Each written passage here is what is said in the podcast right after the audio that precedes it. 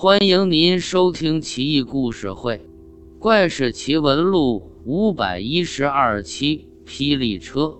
唐宪宗元和初年，李邕镇守太原时，发生了一件诡异莫测的事。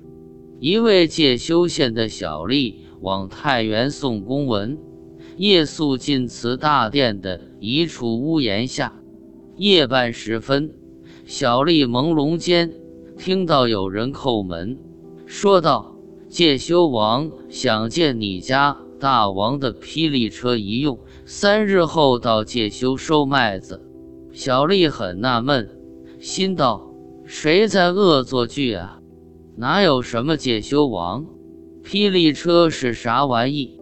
正胡思乱想间，屋内黑暗处有个声音答道：“我家大王说了。”霹雳车正忙，不借。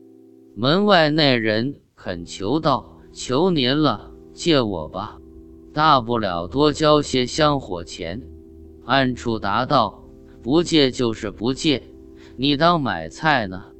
门外那人立刻说道：“五百两。”暗处那人沉默了。门外那声音在加码。五百两，再加一袋新鲜果子，外带纸扎美女五名，够有诚意吧？暗处犹豫一下，答道：“美女要八名，不然不够分。”行，成交。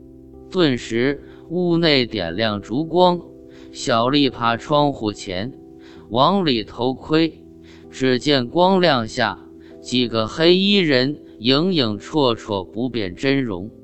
庙后门洞开，一队骑兵策马而入，接过一个马车样的物件，车头还悬挂着旗幡。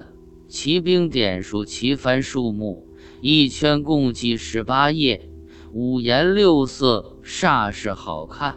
隐约中有电光闪耀。这队骑兵扛着马车离开。庙门重新关上，灯烛一灭，立刻伸手不见五指。小丽惊出一身冷汗，赶紧缩回床铺，蒙头裹脸，大气都不敢喘。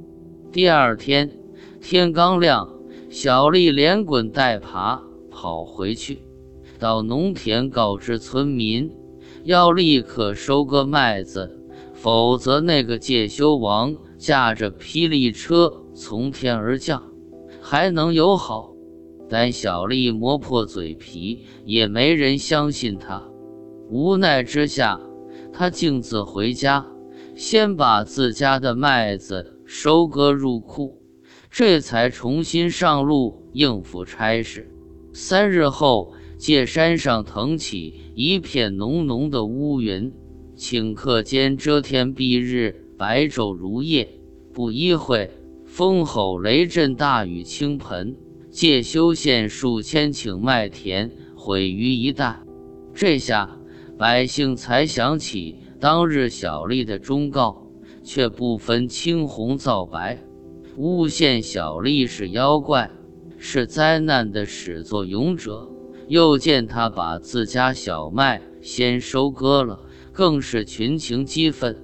把他海扁一顿，扭送官府。工部员外郎周峰亲审此案，听了小丽讲述的奇遇，难以置信，但又不得不信。上报李雍处也难辨是非曲直，只得将小丽释放了事。这个故事里，介休王究竟是何方神圣？他干嘛毁坏麦田呢？不知当时风雨过后有没有出现麦田怪圈？借给介休王霹雳车的那位大王应该更牛，他到底是谁呢？